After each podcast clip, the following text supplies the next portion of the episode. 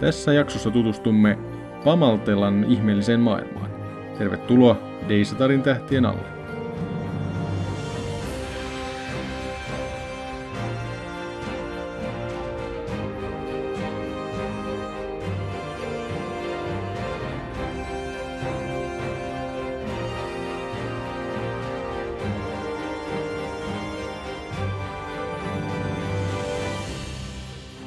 Tervetuloa jälleen kerran Deisatarin tähtien alle. Ja tällä kertaa me suuntamme meidän jakson tuonne etelään, eli Pamaltelan alueelle. Ja tässä matkalla mukana tänään Juha. Heipä hei. Olli. Terve, terve. Ja minä Juho. Ja tähän ihan alkuun nyt sitten voitaisiin tämmöinen mukava asia, kun me saatiin kuuntelijapalautetta tuolta internetistä. Pyry lähestyy meitä sähköpostitse ja minäpäs luen nyt tässä tämän kuuntelijapalautteen. Hei, Löysin hiljattain kaverin suosittelemana Deisatari tähtien alla podcastin ja olin täysin ällistynyt siitä, että joku tekee tällaista ohjelmaa vuonna 2021 ja suomen kielellä. Haluaisin lähettää tekijöille sellaisia terveisiä, että tämä on ilahduttanut kovasti korona-aikana roolipelien pariin palannutta kuuntelijaa, joka aloitti homman nimenomaan Runequestilla joskus 11 vuoden ikäisenä. Nyt kolmekymppisenä on tullut pelattua toistaiseksi pelkkää Call of Cthulhua, mutta podcastin myötä RQ tulee va- myös palaamaan asialistalle hyvin vahvasti. On suorastaan hengästyttävää, miten syvälle podcastin tekijät ovat menneet Kloranthan alati laajenevaan maailmaan, josta itselläni on aika pintapuoliset tiedot. Aion kuunnella tätä jatkossakin. Kiitos. Terveisin Pyry. No huh. No huh huh. Kiitos, kiitos, kiitos Pyrylle. Ilahduttaa kyllä kovasti. Joo, tää oli ihan muka, mukava kuulijapalaute, ja tää oli tosiaan tullut tuolta Kalikoksen, eli Suomen Klorantha-seuran äh, sähköpostin kautta, ja siitä sainkin sitten ajatukset, että ehkä meilläkin pitäisi olla oma, oma sähköpostiosoite, ja Kalikos ystävällisesti lainaa meille nyt sitten sellaisen uuden sähköpostiosoitteen, johon voidaan sitten ottaa vastaan palautetta, risuja, ruusuja, mitä ikinä haluatte meille kertoa tänne podcastiin, niin sähköpostiosoite on deisatar at kalikos.org. Toistan deisatar at kalikos.org. Toivottavasti keskustelu jatkuu täällä podcastin puolella kuin netissä kuin sitten mahdollisesti Kalikoksen tapahtumista tai Rope-koneissakin, että ihan mielellään jutellaan näistä asioista ihmisten kanssa. No nimenomaan niin. Ja et, niin, tämä on kuitenkin niin kuin aika maltilliselle, maltillisen kokoiselle porukalle kuulijoita ja itsellemme tehtyä juttua. Ja tästä voi aina jatkaa näistä asioista keskustelemista. Juurikin näin. Jatketaan, jatketaan keskustelua kaikissa kanavissa ja laittakaa ihmeessä meille ajatuksia po- nyt nykyään sitten sähköpostilla myös. Mutta siirrytään meidän vakiosioon, eli Issarisin kuiskauksiin. Täällä on muutama tämmöinen äh, jälleen kerran kaupallisia tiedotteita tyyppisiä, mitä ollaan pongattu tuolta internetistä. Äh, ja ensimmäinen on tähän Six Seasonsin Sartar-kirjaan on tullut jatko-osa nyt sitten Andrew Logan Montgomerylta. Johnston Compendiumiin siis. Joo, Johnston Compendiumiin ja kirjan nimi on The Company of the Dragon. Onko tästä minkälaista tietoa muilla? En ole vielä itse sitä lunastanut, mutta sisällöstä on seurannut, kun hän on päivitellyt, mitä siihen tulee olemaan, ja sehän on niin kuin sillä lailla jatkoa, että kun se Six Seasons pyrki kertomaan tämmöisen yhden klaanin äh, jonkinnäköisen draaman kaaren, en nyt rupea sitä spoilaamaan, niin tämä on sille jatkoa, ja siinä ollaan ikään kuin sota ja sotajoukko ja taistelu toveruus tyyppisissä teemoissa. Ja äh, aika isolta julkaisulta vaikuttaa siinä, että taisi olla joku 270 sivua. Joo, se on aika, aika tiukka jytky tulossa, että jos se, ja jos se on yhtä tiivistä asiaa kuin se edellinen, edellinen tuota, niin teos, niin, niin tota, todennäköisesti hintansa väärtii. Saamme nähdä. Siksi Seasonshan on kyllä, niin kuin voi sanoa, mehän tehtiin sitä jakso aikaisemmin, niin jos nyt uudelle ihmiselle pitäisi suositella, että mikä olisi semmoinen hyvä, helppo, että lähtee johtamaan Gloranthaa, niin, niin se olisi kyllä aika kärkipäässä ja tähän on laadittu sen verran katsonut sitä että, niin, että jos aloittaa Six Seasonsilla ja jatkaa tällä, niin sen ikään kuin aikajana päättyy siihen, mistä tämä nykyinen RuneQuest Gloranta alkaa. Et, et sit siinä on niin kun, no siinä on paljon sitten työstettävää ja jatkettavaa, joka sopii niin kun hy, hy, stemmaa hyvin aika ajallisesti yhteen. seuraamme tämän julkaisun edistymistä, ja jos nyt oikein innostutaan, niin saattaa olla, että tehdään jaksoakin tästä, mutta tämmöinen tosiaan julkaistu. Sitten toinen, mikä nyt Kaosim on rummuttanut, hän on julkaisemassa tämmöisen kuin RuneQuest Starter Set. Eli paket, neljä kirjasta yhdessä paketissa, ja ideana olisi se, että siinä, sillä paketilla pystyy aika helposti päästä sisään RuneQuestin maailmaan ja alkaa pelaamaan. Suomalaisittain tämän, tämän paketin tietysti tekee mielenkiintoiseksi se, että joo, kannen on kuvittanut Ossi Hiakkala omalla tunnistettavalla tyylillään, mikä on kyllä sulka hattuun tässä mielessä. Joo, ja hienon kanne onkin. Mä tykkään Ossin tyylistä erittäin paljon. Siinä on aika paljon semmoista, semmoista mitä on vaikka näissä Ospreyn militaariaiheisissa kirjoissa. Et pikkutarkkaa, mutta semmoista jotenkin värikästä elävä. Että hyvä Ossi. Joo, kyllä. Mä ehkä niinku, siis tosi komialta vaikuttaa. Ää, siis hämmentävän komealta vaikuttaa ja varmasti sisältä, sisältä niinku, ää, sisällä samaa tulee jatkumaan sama visuaalinen tykitys. Mutta tota, niin, jos tässä niin katsoo, että tässä tulisi niin sääntökirja, meillähän on jo runekosti sääntökirja olemassa. No sitten meillä on tämmöinen World of Clorantha-kirjanen. No toisaalta meillä on itse asiassa tätä vastaava niin kuin, lyhennetty maailmaopas jo olemassa. No sitten tässä on tämmöinen Solo Quest, nel- äh, kolmas kirjanen. No se on niin kuin, uusi tämmöinen yksinpeli, yksinpelisetti ja sitten on ää, neljäs kirja, jossa on taa, ää, kolme seikkailua mukaan lukien päivitty sateenkaarikummut. Eli vaikuttaa, että aika suuri osa tästä on niin kuin kierrätettyä kamaa. Kyllä mä tämä varmaan ostan, kun mä itselleni voi mitään. Todennäköisesti minäkin ostan, mutta tämä on varmaan enemmänkin suunnattu siis ihmisille, joille Gloranta ja RuneQuest ei ole vielä tuttuja ja voi ostaa yhdessä paketissa. Tässä tulee nopatkin mukana, että että aloitan nyt roolipeliurasi RuneQuest Gloranthalle, että ihan ymmärrän kyllä, mitä tällä haetaan takaa, ja toivon tietysti, että tässä on menestystä. Niin, mä olen, mä, mä olen sillä lailla kyllä vähän eri mieltä niin kuin myös siitä kierrätyksestä, että, että tosissaan nämä starter-setit on vähän tämmöinen ehkä muoti-ilmiö ja tämmöiset laatikot palaamassa roolipelijulkaisuiksi. Ja nyt jos ajatellaan, niin kun, tässä on ilmeisenä verrokkina Keijosimin tässä siitä nyt pari vuotta, niin ne julkaisi Call of Tulhun samanlaisen starter setin, joka on semmoinen napakka laatikko, missä on muutama kirjanen, ja tosiaan se on tehty ihmiselle, joka ei ole pelannut roolipelejä eikä tiedä myöskään siitä itse aiheesta mitään, ja se muistuttaa tätä tämmöistä DD-punalaatikko ideologiaa, että ensin sä voit semmoisen tavallaan saada tuntuman pelaamiseen pelaamalla semmoisen solo kirja, valitse mihin etenet tyyppisen. Ja tässä starter-setissä sitten tosiaan tulee, no varmaan suppea Glorantha info, mutta sitten siinä on myös paikallista. Siinä on esimerkiksi Johnstown kylän tai siis kaupungin ilmeisesti tarkempi kuvaus kuin mitä siitä nyt aikaisemmin koskaan tehty. Ja uusia seikkailuja. Niin tota, näiden ideahan on kuitenkin se, että se on aika kilpailukykyinen. Että tässä on varmaan niin katekeijosimilla suhteellisen pieni, että nämä, jos, jos niin vertailuna voi sitä tulhun vastaavaa käyttää, niin hinta tulee olemaan varmaan alle 30 euroissa. Niin tota, semmoiselle äh, Glorantha Curious-henkilölle niin tämä on niin kuin, tarjoaa niin kuin hyvin paljon mun mielestä vastinetta todennäköisesti verrattuna siihen, että ostaa, ostaa sen 5-60 euron sääntökirjan, joka ei sisällä itse asiassa yhtään mitään valmista pelattavaa ja omaksuu sitä 4500 sivua sitten pitkään.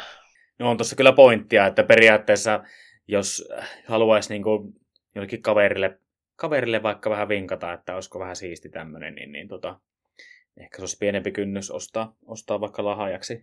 Tai sitten, että ta- tarttua jostakin ropeekonista sitten kouraan satunnaiselle kulkijalle. Hauskana kuriositeettina, kun tuossa on kuva tuosta boksista, niin siellä boksin takakannessa on tämmöiset samanlaiset ikonit, mitä on nykyään lautapeleissä, että kuinka monta pelaajaa ja kuinka kauan tämä kestää, että tässä ihan selvästi yritetään hakea jonnekin lautapelihyllyyn näitä roolipelejäkin nykyään. Ja kolmantena tuotteena mainitaan tämmöinen Johnston Compendiumista kuin Howling Tower, jossa on ollut Devin Cutler, Nick Brook, Dario Corallio ja Gianni Vakka ollut myös mukana tässä tekemässä. Ja tämä on siis skenaario tonne Upland Marshille aarteen etsintää. Että senkin voi käydä tuolta drive vilkaisemassa, että olisiko tuossa kiinnostavaa. materiaalia. Siinä on, taitaa olla niin kuin Darion periaatteessa tuote sillä lailla, että hän on kai kirjoittanut ja kuvittanut sen kokonaan. Ja t- tässä on ehkä se juju, että ei ole pelkästään niin kuin PDF-vihko, vaan se, että se sisältää siis Darion tämmöiset tokenit ja niin päin pois visualisaation, että idea on se, että tätä voi pelata hyvin pienellä vaivalla sitten jollain virtuaalialustalla. Se on aika hieno idea.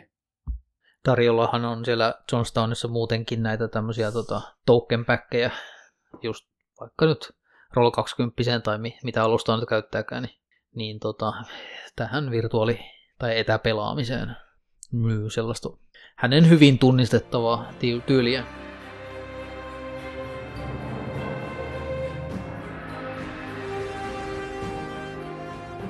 Tosiaan meidän tämänkertaisen jakson aihe on Pamaltela, mutta otetaan tähän alkuun, niin kuin meillä tapana on vähän lyhyempi aihe, ja tähän nyt valikoituu tällä kertaa tällainen skenaario, vihkoinen kuin Mother of Monsters, ja syy minkä takia tämän nostin tähän, niin on se, että Pamaltelaan ei ole hirveästi valmista skenaariomateriaalia, tai ainakaan minulla ei ole tiedossa, mutta silloin kun tämän Mother of Monstersin ensin kerran näin, niin ajattelin, että sille ihan hauska ajatus, että tämä tosiaan sijoittuu Pamaltelaan.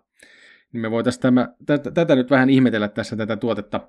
Ja kyseessähän on siis Robin D. Lawsin kirjoittama Hero Quest-seikkailu. Ja tämä on kirjoitettu tämmöiseen äh, Kraken chapbook, eli tämmöiseksi varainkeruukirjaseksi semmoiseen muotoon. Ja tämä on jo tosiaan vuonna 2017 julkaistu Krakenissa, mutta et silleen vähän vanhempi, mutta silti mielenkiintoinen tapaus, varsinkin kun tämä on niin kuin Robinin kirjoittama omalle pelisysteemille. Se Sharp Adventures in Cloranta, joka tätä edelsi, niin sehän oli ainakin ihan, ihan hieno, hieno pieni kirjanen. Joo, siinä oli tämmöinen samanlainen varankeru, varankeru-idea. Se oli aikaisemmassa, vuotta aikaisemmassa Krakenissa tosiaan Robin oli kirjoittanut senkin. Ja, ja tämä tavallaan tämä Mother of Monsters on vähän niin kuin jatkoa sit sille, missä sovelletaan siinä Sharper Adventures in Cloranta mitä siinä tämmöistä teoriaa tavallaan kerrottiin Hero Quest-pelien vetämisestä, niin, niin sitten tässä, tässä Mother of Monsterissa ne tavallaan niin konkretisoituu tämmöiseksi skenaarioksi. Joo, ja tämä Mother of Monsters, niin, eli hirviöiden äiti, niin, niin tuota, sehän on tällaista pamaltelan megafaunaa. Jääne, jääne tota, ilmeisesti Jumal ajan näistä kunnon kaoshirviöistä, että ihan kaikki ei ole, eivät ole mennyttä. Joo, ja tässä tarinassa ei tosiaan sitä varsinaisesti tätä emo, emohirviötä vastaan sitten ruveta tappelemaan, vaan sehän synnyttää joka päivä tämmöisen munan, josta sitten kuoriutuu semmoinen pienempi kaosoli, jota ehkä vastaan pystyy taistelemaankin. Niin, tässä, tässä seikkailussa sitten nämä pienemmät kaosoliot on vähän isommassa roolissa.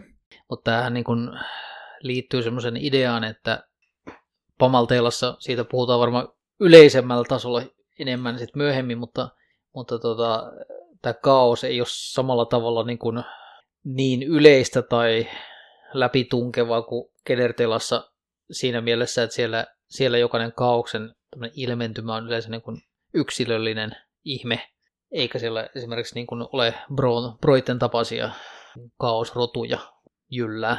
Joo, ja tosiaan tämä, jos nyt lukee tuosta tota noin, jos nyt lukee ku, kuidesta sitten, että missä tämä Mother of Monsters liikkuu, niin sehän liikkuu vähän eri alueella kuin mitä tässä nyt ollaan täällä Serngothin Nikostrosin kaupungissa, niin, niin, niin kuin kanonin mukaan se emohirviö liikkuu muualla, mutta ehkä se on nyt jostain syystä tullut sitten tälle alueelle. tässä vähän, vähän taas York Lawrence will vary. Mutta siellä tosiaan tullaan sinne kaupunkiin tässä pelissä ja sitten siellä tämmöiset erilaiset poliittiset voimat vääntää sitten sen kaupungin hallin, ja alueen hallinnasta. Ja, ja tota noin, tää sitten tämä emohirviö tuo tämmöisen niin poliittisia mahdollisuuksia sitten näille eri, eri faktioille tavallaan ajaa sitä omaa asiansa. Ja sitten tietenkin nämä seikkailijat on sitten siellä, siellä tota noin, niin seassa, seassa vaikuttamassa asioihin ja omia, omia asioitaan ajamassa. Et tässä aika hyvin Robin on tehnyt sen, että vois, jos nyt ajatellaan, että nimi on Mother of Monsters ja puhutaan hirviöistä, että se olisi vaan semmoista monsterien pätkimistä niin sanotusti, mutta, mutta tämä on enemmänkin sitten tätä politiikkaa ja miten ne miten ne hirviöt sitten otetaan siihen poliittiseen hyötyyn, että, että tälle Hero Questin tyylisesti aika kivasti mun mielestä tässä on just se, että jos me nyt mennään tappamaan tuo monsteri, niin mikä on se mikä on se hyöty, mikä me saadaan siitä, jos me tapetaan se, tai toisaalta jos me ei tapeta sitä, niin sitten me ei saada sitä hyötyä. Eli ei välttämättä se, että kaikki hirviöt pitää saada hengiltä, vaan jos epäonnistutaan, niin sitten joudutaan taas ratkomaan asiat vähän toisella tavalla. Ja tosiaan tuosta, mihin tämä pohjautui tähän Sharper Adventures in Hero Quest Glorantha-kirjaan, niin siellä esiteltiin tämmöinen, tai on, käytiin tämmöiset muutamat asiat läpi, missä, mitä pitäisi olla näissä peleissä. Tämmöiset, emotional stakes on yksi, missä tavallaan, että miksi hahmot haluavat olla tässä asiassa mukana. Sitten, sitten esitellään tämmöinen seikkailurakenne, missä on lupaus tai semmoinen alku, miten kaikki alkaa. Sitten on tämmöinen point of no return, eli, eli mennään tietyn pisteen yli, josta ei voida enää palata sitten siihen status quohon, mikä oli ehkä siellä aikaisemmin. Ja sitten lopuksi vielä tämmöinen escalation, missä hommat menee oikeasti ää, tavallaan 110 sitten lasiin niin sanotusti, niin tätä samaa rakennetta on sitten toteutettu tässä, tässä seikkailussa. Ja, ja lisäksi Robin puhuu tässä Sharper Adventureissa tämmöistä, miten luodaan näitä tämmöisiä näitä kamppailuita, näitä haasteita, mitä ne kohtaa ne seikkailijat, ja siinä tärkeinä on että mikä se on se ongelma, eli dilemma, mitkä vaihtoehdot heillä ehkä mahdollisesti on, ja mitkä on sitten ne että onnistumisen seuraukset ja mitkä on taas sitten epäonnistumisen seuraukset, ja mikä on se, mikä ne seikkailijat oikeasti, miksi niitä kiinnostaa ratkaista se dilemma. Niin nämä kaikki on nyt sitten se, tässä seikkailussa avattu tavallaan nämä asiat, että jokaiseen, jokaiseen dilemmaan kerrotaan nämä, nämä asiat. Ja se on siinä ihan mielenkiintoista, että Robin syö tätä omaa koiranruokansa, eli näyttää oikeasti, miten asiat tehdään. Toisaalta tulee mieleen, että tämmöisen seikkailun kirjoittaminen voi olla aika raskasta, koska siellä on semmoinen, siihen sisältyy muun muassa semmoinen vuokaavio tavalla, että mitä, mi, mistä siirrytään minne, riippuen siitä, että mitä, mitä seikkailuille käy niissä erilaisissa kamppailuissa, niin tämä on to, toisaalta niin kuin jää aika sitten lyhyeksikin tämä seikkailu, mutta ihan mielenkiintoinen kokeilu kyllä. No joo, ja voihan näitä ajatuksia hyödyntää, vaikkei sitä, sitä rakennetta nyt mihinkään omaan seikkailuun kopioisikaan, että et, et ihan samalla tavalla näitä, esimerkiksi niitä esteitä, dilemmoja voi tuota, niin rakennella semmoiksi niin kuin vapaana leijuriksi, ja, ja sitten, että milloin niihin törmätään, niin se on sitten asia, joka selviää pelissä. Mutta tämä ihan hauska pieni kirjainen. Onko siinä Juho sun mielestä niin, tota, tässä niin kuin seikkailussa niin kuin vahva semmoinen pam- pamaltilainen niin flavori muuten kuin tämä hirviöiden äiti, eli onko siinä jotain niin kuin, tämmöistä kulttuurispesifistä vai, vai onko se enemmän tämä tämmöinen draamallinen kehittely? No kyllä siinä tuodaan niitä pamalteella kulttuureja sitten, että se tavallaan siellä on se nämä, nämä johtohenkilöt on tämmöisiä näitä agimoreja ja sitten, sitten siellä on näitä vadelin, vadelilaivureita on yksi, yksi faktio ja, ja näin, että, että se, siinä kyllä ne on, on läsnä on nämä pamaltelan erilaiset kulttuurit, mikä on myös ihan kiva, kiva sitten, että toimii myös tietynlaisena pienenä tämmöisenä pamaltelan oppaana, jos näin voisi sanoa. Niin kuin hoksautuksena siitä, että hei, jossain muuallakin voi pelata, tappa kaidi kauniiseen käteen ja tehdä peli.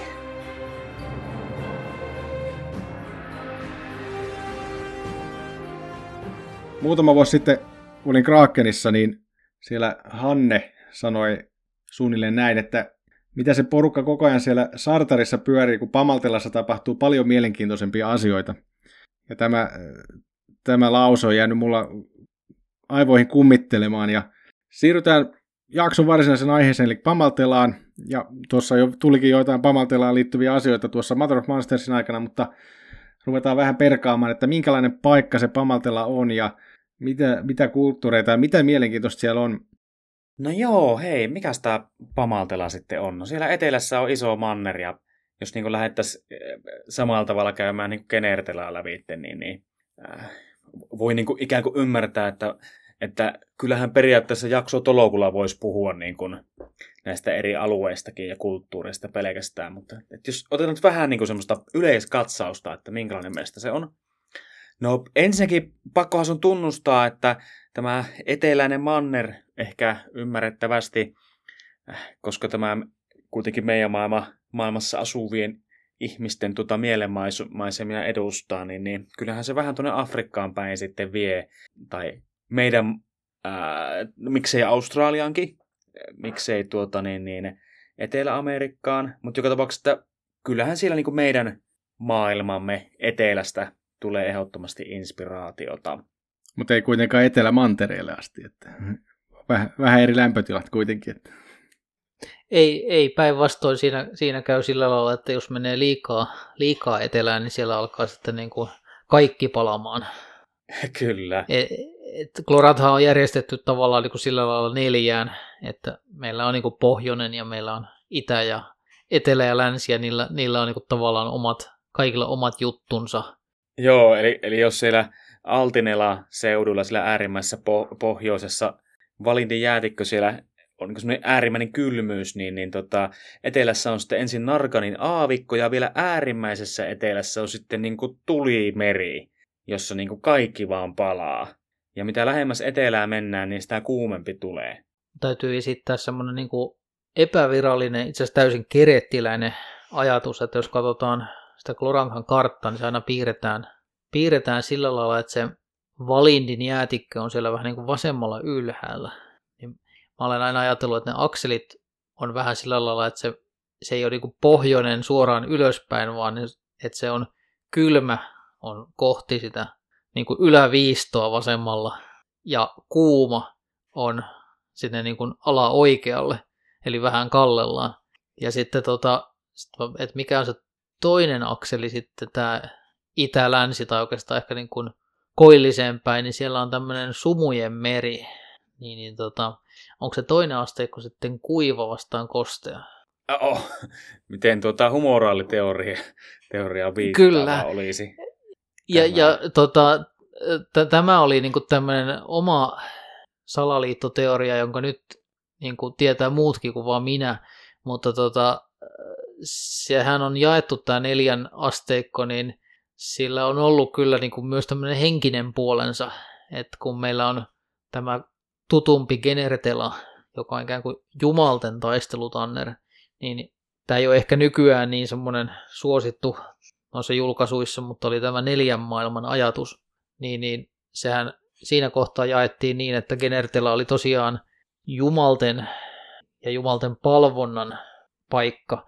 Mutta Pamaltella oli, oli sitten niin kuin jaettu siinä ajattelussa niin, niin kuin tavallaan animismi ja samanismi ja henkien ikään kuin läht, tämmöiseksi ihan lähteeksi. Sitten länsi on velhouden ja itä mystisismin tämmöinen kehto. Ja kyllähän tämä edelleen löytyy vaikka Kaittuklorantasta.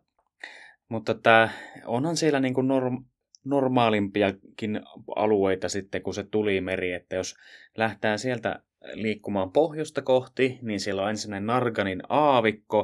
No siellä ei ehkä, ehkä elää kuin kaikista kuivimmat agimurit. Nämä sen verran niin kuivat agimurit, että he eivät kyllä myöskään ikäänny, mutta eivät myöskään voi saada lapsia, koska ilmeisesti täytyy sitä ne veden elämään tuovaa voimaa olla siinä kanssa mukana sen lasten hankkimishommassa. Eikö se Nargan ollut myös tämmöinen aika kaauksen runtelema ainakin osaltaan. On, kyllä. Juuri näin, juuri näin. Siellä, siellä on niin kuin jäänteitä siitä, niistä niin kuin kaoslaumoista, jotka aikoinaan Pamaltelaa hyökkäsivät. Ikään kuin tämä sisempi Pamaltela, niin, niin se on sitten Doradien maat. Siellä asuu tämmöisiä tuota, ää, metsästäjä, heimoja tai pieniä perheyhteisöjä, julmetut määrät. Ja sitten siinä on vuoristoa. Vuoristojen pohjoispuolella on karkeasti ajatellen on niin haltiametsiä.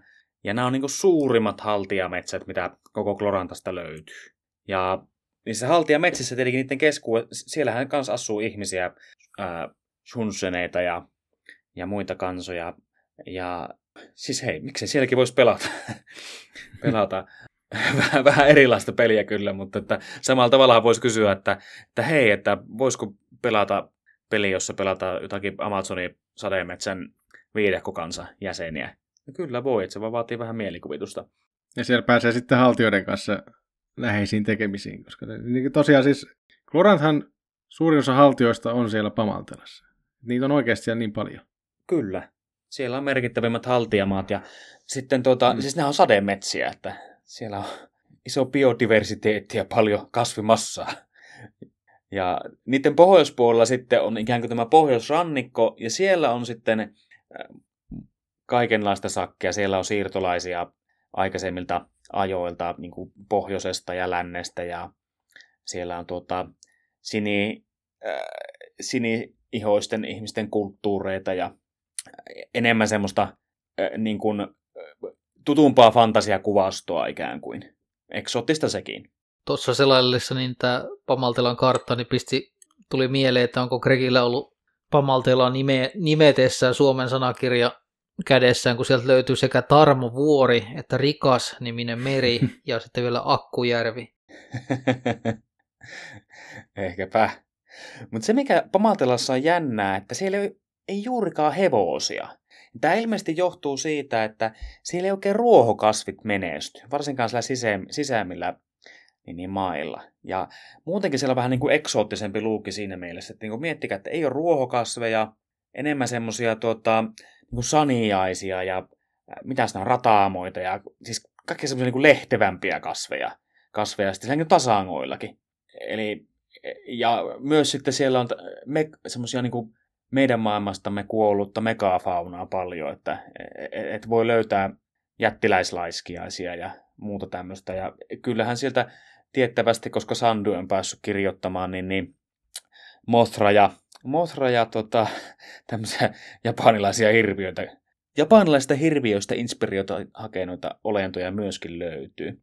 Tuosta on mainittava sellainen tota, julkaisu, tämmöinen toinen Kraken chapbooki vuodelta 2014, missä Sandy, tämä oli nimeltään Forgotten Secrets of Clorantha, mikä käytännössä Sandy latelee semmoisia hassuja juttuja, mitä kukaan ei tiedä, jotka sitten on totta tai ei, saa kuulija päättää ja yleisö, yleisö kyselee, se on tämmöinen transkripti Sandin puheesta, mutta hän heittää siinä sellaisen, että niin, tiesittehän, että Pamaltela elää ajassa ikään kuin eri suuntaan kuin Genertela. Ja hän tarkoittaa sillä sitä, että ihmiset on ikään kuin taantuva ja tyhmemmäksi ja heikommaksi muuttuva laji ja sitten taas niin kuin muut lajit on silleen nousussa. Pamaltelan puolella.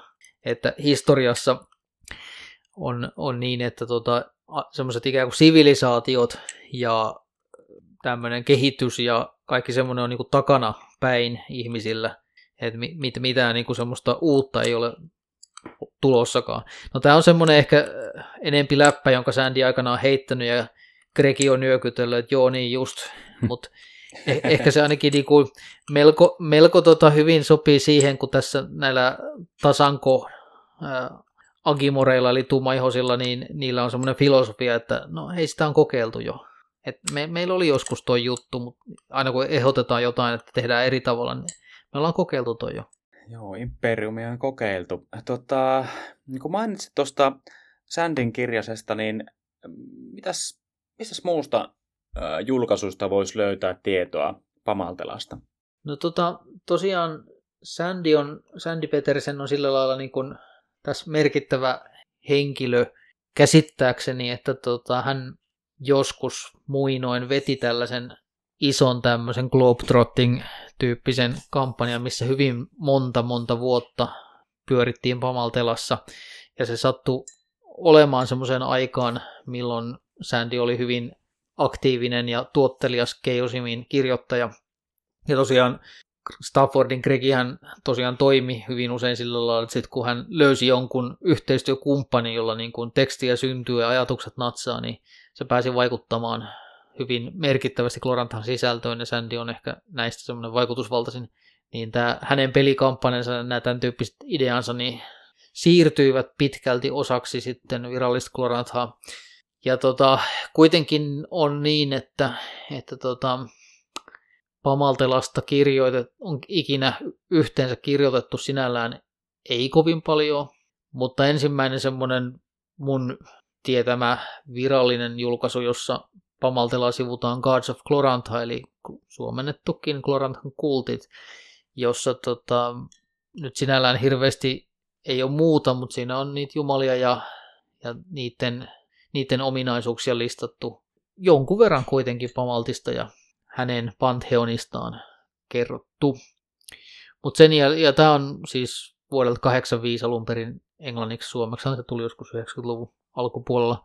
Tämän Glorantha Jumalapakkauksen jälkeen hän sitten seurasi Avalon Hilliltä tämä vuonna 88 tämä Genertelaa käytännössä kokonaan käsitellyt boksi, josta, jonka piti ja jota varten oltiin tehty paljon myös Pamaltella matskuu, mutta se leikattiin pois. Mun käsitys on se, että siinä oli tavallaan julkaisijan mielestä jo liikaa, että siitä olisi tullut liian kallis. Ja tota, näin ollen niin seuraava semmoinen mun mielestäni mainitsemisen arvoinen julkaisu voisi olla fanituote, eli Tales of the Reaching Moon lehti 11 numero vuodelta 1994. Näissähän on aina nyt vähän se, että mikä on fanituote, kun kuitenkin samat ihmiset suunnilleen kirjoittaa niihinkin. Gregi julkaisi paljon fanilehdissä. Mutta tämä on oikeastaan kannesta kanteen niin pamaltelalaista materiaalia. Ja tämä on musta siinä mielessä tosi kiva. Tässä on aika paljon tekstiä tuolta John Hughesilta, joka, joka aikanaan oli niin kuin Hero Warsin kanssa hyvin aktiivinen ja kirjoitti Orland heistä paljon, mutta kirjoitti tähän lehteen aika paljon tämmöistä pamaltelalaista materiaalia. Ja tota, tässä on mun mielestä aika paljon yritystä ottaa semmoista australialaista aboriginaalikulttuurista otettu vaikutteita mukaan sen Afrikan lisäksi. Ja sanotaan näin, että tämä on niinku aikanaansa niin ollut niin, niin kaukana luolaholvauksesta, kun tämä ollut tämmöistä vähän niinku aika, aika tota pasifistista ja, ja tota kulttuuripainotteista ja yhteiskuntapainotteista juttua lehti. Mutta kyllä tämä sisältää ihan niinku tämmöisen myöskin niinku vähän semmoisen kampanjan rungon semmoiselle niinku läpi Pamaltelan tyyppiselle epokselle. Ja, ja tota, en tiedä, onko mistään saatavissa enää järkevään hintaan, mutta ihan, ihan tota oli, oli aikanaan, ne teki kahdessa numerossa niin kuin meristä se, ja sitten tota, Pamaltelasta niin semmoisen paketin. No sitten tota, 90-luvun lopussa tuli Pamaltelasta muutamakin iso juttu. Tota, tärkeimpänä niin sitten tota, kun Issaries julkaisi Hero Warsia ja Gregillä oli tämä tämmöinen Works in Progress sarja, missä tuli lunareista ja aurinkohommista ja niin päin pois mytologisia juttuja. Ja nykyään löytyy nämä kaikki Keijosimin sivulta Stafford Library alla, niin tämä tämmöinen kuin Missing Lands, joka just sisälsi nämä, jotka leikattiin pois Avalon Hillin toimesta. Ja tämä on kokonaisuudessaan reilu satasivuinen juttu, ja tämä on samassa formaatissa tehty vähän niin kuin viimeistelemättömämpi kuin se RuneQuestin Glorantha-boksi, mutta tässä on just tämmöistä niin kuin maantieteellistä tietoa Pamaltelesta, semmoinen 30 sivua, ehkä 40 sivua. Nä, onko tämä varmaan tämä Missing Lands on toiminut sitten niin kuin inputtina tuohon kuideen? Juuri tuossa hiukan vertaili, niin Kaidissa on niin kuin viimeistellymmin asioita ja laajemmin asioita, mutta osa tekstistä on kyllä suoraan sit tuolta. Et se ote, otehan on aika sama ja, ja tota, run, runko on selvästi sieltä. Ja tota, samana vuonna niin voisi nostaa vielä näistä fanipuolen hommista tämän Enclosure 2. Ja mehän käytiin näitä tosiaan näitä fanilehtiä yhdessä jaksossa läpi. Tämä on niitä ikään kuin fanimediasta kanssa nämä kaksi enclosurea kärkipäästä, mutta täällä on semmoinen ehkä 15 sivua Fonrettiin painottuvaa materiaalia muun muassa David Dunhamilta, tuon King of Dragon Passin pääsuunnittelijalta. Sitten muutama vuosi myöhemmin, niin ehkä näistä niin kuin keskeneräisistä töistä, niin edelleenkin semmoinen, joka ei ole vielä niin kuin tullut korvatuksi millään, millään paremmalla, tämmöinen kuin Revealed Mythologies 2001 on, on tämmöinen noin taas sadan sivun julkaisu, joka on puhdasta mytologiaa. Ja mytologisia tarinoita ihan kannesta kanteen, ei, ei oikein mitään niin kuin semmoista maantieteellistä tai yhteiskunnallista tai sillä suoraan pelimekaanista, niin tässä on tämä Pamaltelan mytologia käyty läpi nyt sitten parinkymmenen sivun mitalta kyllä laajemmin kuin missään vaikka just siellä Guards of Glorantha puolella tai missään muuallakaan. Ja nämä on siis Gregin ja Sandin, Sandin juttuja nämä. Joo, tämä on, on käytännössä niin kuin, niin kannessa, että by Greg Stafford, että tämä on, tämä on aika vähän niin kuin sitä, sitä itseään. Kyllä. aika suuri osa sitä on keskeeräistä siitä tekstistä, mutta tuota, niin siinähän näkyy nimenomaan tämä neljä maailman malli, että, että siinä on Greg lähtenyt luomaan niin kuin sitä lännen, lännen mytologiaa ja etelän mytologiaa ja idän mytologiaa. Ja kyllä se on itse asiassa aika hyvä, aika hyvä, että olisi ihan jännä nähdä, että mitä siitä olisi tullut, jos Greg olisi saanut kirjoitettua niitä sitten loppuun. Joo, just se, että valitettavasti täällä on niinku semmoista, että osa on vaan ranskalaisena viivoina, jos sinäkään, mutta sitten on semmoisia niinku tarinoita, jotka, on, jotka tuo aika paljon mieleen sen King of Sartarin Orlantin mytologia-alueen. Tämä on semmoinen niin kuin näistä vanhemmista tai tämmöisistä ei tämän hetken julkaisuista kyllä semmoinen, jos, jos Pamaltelassa haluaisi enemmän viettää aikaa, että jonka hankkisin semminkin, kun sen pdf helposti saa. Ja tota, sitten hypätäänkin tosissaan ajassa kyllä jo ihan hyvä kotva eteenpäin.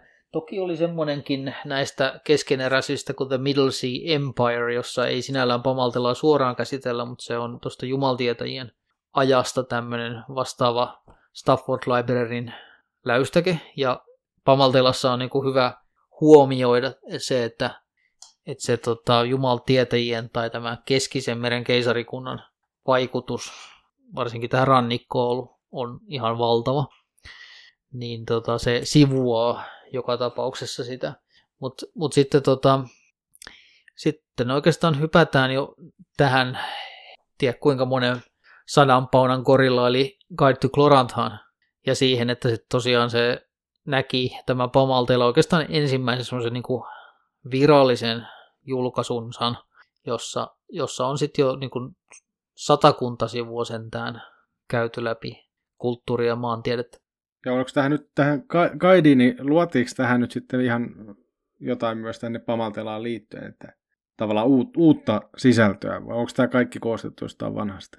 No ei tietenkään, ei tietenkään kaikki. Kyllähän siellä on paljon sellaisia pätkiä, jotka on Revealed Mythologies tai tuosta Missing Landsista niin suoraan kopioitu, mutta on sinne kirjoitettu paljon lisää. Ja siis tietenkin hirveän paljon on niin sitä maantiedettä, paikkakuvauksia lisätty sinne ihan samalla tavalla niin kuin jonnekin Kralorillaankin on kirjoitettu todella paljon lisää kaupunkeja ja, kaupunkeja ja mestoja, mutta tota, kyllä niin ne kulttuurikuvaukset ja nämä, niin, niin ne on kootumpia ja parempia kuin mitä aikaisem, aikaisemmat on ollut. Ja on kirjoitettu ihan niin kuin merkittävässä määrin myös, myös lisää uutta. Eikä sitten tietysti voi niin kuin unohtaa sitä, että, että tämä ikään kuin taide ja karttapuoli on sitten tehty myöskin niin kuin huomattavasti paremmilla tuotantoarvoilla. Kyllä, kyllä. Ja sitten just se, että lähdepä sitten jostain Hero Wars aikaisista kirjoista ja näistä kaikista, mitä me on tässä mainittu, niin jotakin sivulauseita sieltä napsimaan, niin, niin huh, huh kova homma. Et jos Pamaltela haluaa tutustua, niin siinä kohtaa tuo Guide on aika hyvä ostos kyllä. Guide ja Revealed Mythologies voisi olla semmoinen, että jos haluaa niin kuin Pamaltelasta kampanjaa ruveta vääntämään tai siellä, siellä päin ahkerammin liikuskella. Mä nostaisin vielä semmoisen, joka ei ole virallisesti edes Gloranthaa, mutta tota, silti, silti on vähän niin kuin mainittava, koska se sen liepeillä hiukan kuitenkin kummittelee, niin on tämä tota, pelijärjestelmä nimeltä Mythras, joka aikaisemmin kulki nimellä RuneQuest 6 ja hetken aikaa olikin tavallaan virallinen RuneQuest ja sille oli tehty tämmöinen ja on olemassa tällainen kirja kuin Monster Island, joka on nyt siis periaatteessa tämmöinen geneerinen hirviösaari, mutta Pamaltelan pohjoisrannikolla nököttää epäilyttävästi tämmöinen hirviösaareksi kutsuttu paikka, missä on just tämmöistä niinku valtavaa megafaunaa ja, ja tota, mun käsitys on se, että, että se on kirjoitettu aika paljon tämä Gloranthan saari mielessä, joskin siinä on sitten niin kuin myös paljon muita, muita tyylejä ja sävyjä, tämmöistä pulp, pulp-seikkailuhenkeä, mutta siinä, siinä on varmaan niin kuin sellainen kirja, jonka pystyisi aika vähällä vaivalla heittämään kyllä just niin kuin tämmöiseksi pelattavaksi materiaaliksi. Ja e, ennen kuin mennään vielä nyt sitten tuonne käymään tätä pamaltelaa muuten läpi, niin lähteestä voisi vielä kyllä nostaa yhden suomalaisen blogin, eli Hannu Kokon Notes from Pavis, jossa käsitellään aika paljon Pamaltelaan liittyviä asioita myös. erittäin hyvä, hyvä koostettu ja erittäin aktiivinenkin tällä het- tälläkin hetkellä vielä tämä blogi. Joo, mä mainitsin oikeastaan just Hannun kampanjan ja kirjoitusten ja blogin takia tämän Monster Islandin, koska mun ymmärtääkseni hän on erittäin paljon käyttänyt sitä pamaltela-aiheisissa peleissä. Jos vielä vähän katselta sitä pamaltelaa, mutta mistä se pamaltela nyt on oikeastaan niin kuin syntynyt? No joo, no mennäänpä ihan luomiskertomukseen, että... Ei sen, ei sen kauemmas. ei sen kauemmas, kyllä. No siellähän oikeastaan vanhimmat tarinat kertoo siitä, kun vanhat jumalat todistaa, kun Langamul luo maailman. Ja sitten ensimmäisestä vanhasta jumalasta Pamaltista tulee johtaja kultaiselle ajalle ja viimeinen vanha jumala, eli Polongo, tappaa sitten tämä luoja Jumala Langamulin, joka vetäytyy sitten henki maailmaan. Ja Polongo on siis äh, veijari. Et se on pamaltelaisissa myyteissä aina se veijari, joka tekee kaikkea tyhmää ja rikollista ja, rikollista ja näin. Mutta semmoinen, mikä tässä on jännä puoli, että täältä aivan esi ensimmäisistä tarinoista, niin Pamalt jää. Pamalt on ikään kuin Kenertin va- vastakappale, ja hän jää itse asiassa Jumalajalta henkiin toisin kuin Kenert. Ja sen takia sit ikään kuin Pamaltelassa moni, se on paljon semmoinen vehmaampi paikka, ja siellä moni asia on paljon paremmin. Mutta mut, sitten kultaisella ajalla haltijat, Aldruamit alkaa levittäytyä sieltä pohjoisesta Pamaltelaan, ja siellä on jo vähän kähinöitä sitten, ää, kun Agimurit sotii haltiolta vastaan tuleella ja, tuleella ja maan taikuudella. No, varhaisella myrskyajalla sitten siellä iso asia ehkä on semmoinen, että tämmöinen Artmal-niminen jumaluus, joka on itse asiassa ää, sinisen kuun, kuun poika, niin, niin hän menee naimisiin maan päällä asuvan jumalattaren kanssa ja he saa sitten satoja jälkeläisiä ja siellä sitten siellä kuun, kuun kamaralla alkaa olla itse aika täyttä ja pitäisi niin jonnekin muuttaa sieltä. Ja he sitten lähtee sieltä, laskeutuu maan päälle, ää, pamaltella niin kuin eteläpuolelle ja si, sinne on jo itse asiassa niin vedet, vedet niin kuin vähän vyörynyt ja he perustaa semmoisen niin imperiumin sinne pam, pamaltella eteläisille rannoille. Ja tämä on itse asiassa sitä osaa ikään kuin sitä monomyytin vesien vyörymistä maille vaikka Pamaltela siitä aika pitkälti säästyikin. Ja tämä on semmoinen jännä homma, että jos joskus miettii, että miksi God's Warissa kuu aloittaa Pamaltelasta, niin se aloittaa tästä syystä, että siellä on ollut mytologisella ajalla suuri kuu-imperiumi. Äh, no, myrskyaika, myrskyaika etenee, tietenkin tulee isompia konflikteja, ja semmoinen ehkä suurin asia, joka näkyy, on se, että länsi tulee etelään. Tässä tapauksessa vadelit lainaa mostaleilta keinon vangita energiaa. Heillä on tämmöinen niin kuin energiavankilan taikuus ja sen avulla he voivat sitten hyväksi käyttää henkiä ja kohdella niitä niin kuin persoonattomina luonnonvoimina. Imeä, imeä niin kuin se energia ja ottaa johonkin muuhun käyttöön. Ja sitten siellä on tämmöinen äh, Kirin Vadeli Imperium, joka valtaa alaa Pamaltelassa pääasiassa näiden niin kuin Artmalien kustannuksella joita myös ilmeisesti myrskyjumalat sitten kurmouttaa samalla. No sitten, niin, eli tämä paljon tapahtuu siellä niin kuin, niin kuin luoteen puolella, puolella enimmäkseen.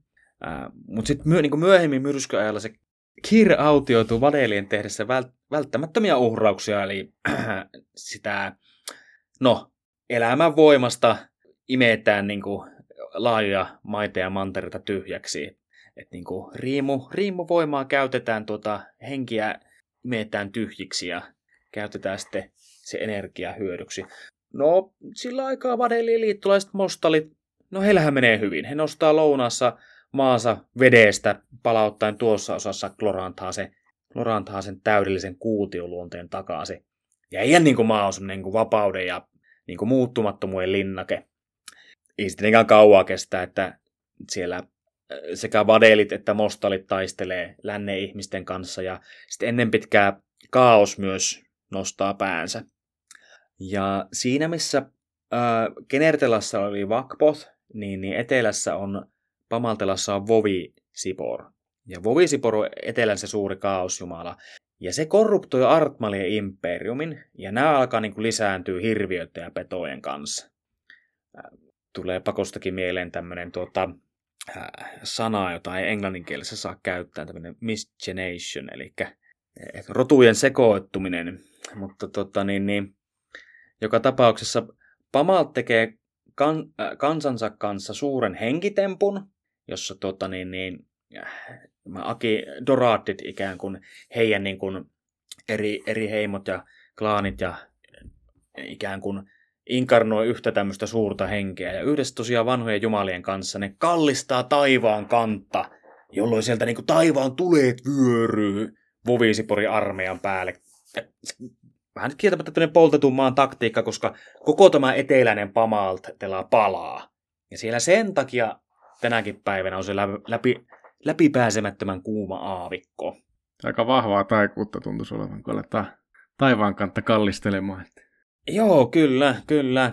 No, joku toinen voisi ajatella, että no hei, että eikö tässä vaiheessa umat vähän niin kuin kömähtänyt siellä pohjoisessa maihin ja tippuessaan, tippuessaan vaikuttanut tähän taivaankannen vakauteen, mutta ei, että kyllä se oli Pamaat, joka, joka teki tämän suuren henkitempun.